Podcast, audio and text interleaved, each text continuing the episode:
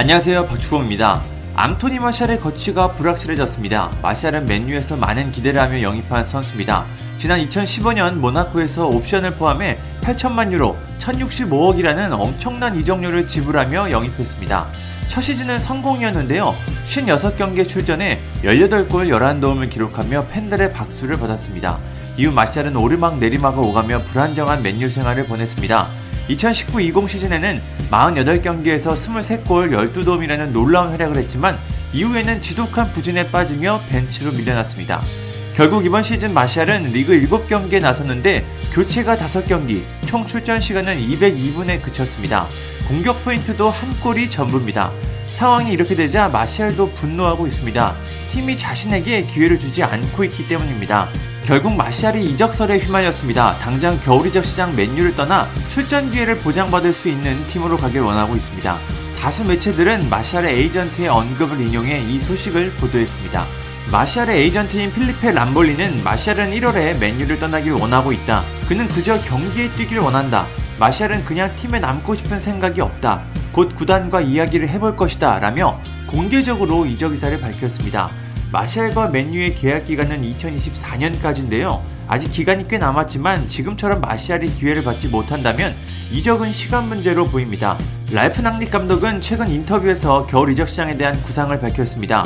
그는 아직 겨울 이적 시장을 말하기는 이르다. 우리는 거대한 스쿼드를 갖고 있는데 선수들이 맨유에 남고 싶어 하는지 확인해야 한다. 선수들이 출전 기회를 충분히 얻지 못한다면 개별적으로 대화를 하는 것이 합리적일 수 있다. 어떤 선수들은 임대가 합리적으로 보인다며 선수 정리에 대한 계획을 밝혔습니다. 맨유의 레전드 게리 네빌은 마샬이 팀을 떠나는 게 좋을 것 같다고 조언했습니다. 그는 마샬을 팔아 적절한 돈을 받을 수 있다면 그렇게 하는 것이 낫다. 이젠 때가 됐다고 생각한다. 난 마샬이 래시포드, 그린우드, 호날두, 카바니 그리고 다른 선수들처럼 맨유에서 활약할 것이라고 생각하지 않는다. 마샬은 맨유를 떠나 정기적으로 출전할 수 있는 팀을 찾을 좋은 기회다라고 밝혔습니다. 그럼 마샬은 어느 팀으로 갈 수 있을까요? 현지 언론들은 마샬의 행선지로 4개 구단을 예상했습니다. 첫 번째는 뉴캐슬 유나이티드입니다. 뉴캐슬은 사우디 국부펀드가 인수하며 세계 최고의 부자 구단이 됐습니다. 이제부터 대대적인 선수 부강이 예상되는데 아무래도 처음에는 세계적인 선수 영입보다는 상위권 팀에서 출전 기회를 얻지 못하는 선수들을 영입할 가능성이 높아 보입니다. 다음은 바르셀로나입니다. 바르셀로나는 경기장 안팎으로 힘든 시간을 보내고 있습니다. 그럼에도 겨울 이적 시장 선수 보강을 위해 노력하고 있는데요. 물론 재정적으로 상황이 좋지 않지만 임대후 완전 영입 옵션을 통해 영입할 가능성이 있습니다. 바르셀로나는 세르이오 아구에로에게 심장 문제가 발생해 공격수가 필요한 상황입니다. 다음은 아스날입니다. 마샬은 예전부터 아스날과 지속적으로 연결이 됐는데요. 공격에 문제가 있기 때문입니다. 라카제트는 이번 시즌이 끝난 후 이적이 유력하고 오바메양 역시 꾸준한 폼을 보여주지 못하고 있습니다.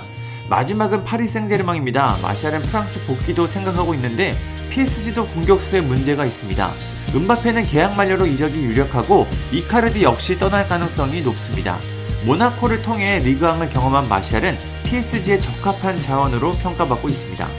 마샬은 크리스티안 호날두가 영입된 후 완전히 자리를 잃었습니다. 과연 마샬이 겨울 이적 시장에는 맨유를 떠나 어떤 팀으로 가게 될지 궁금합니다.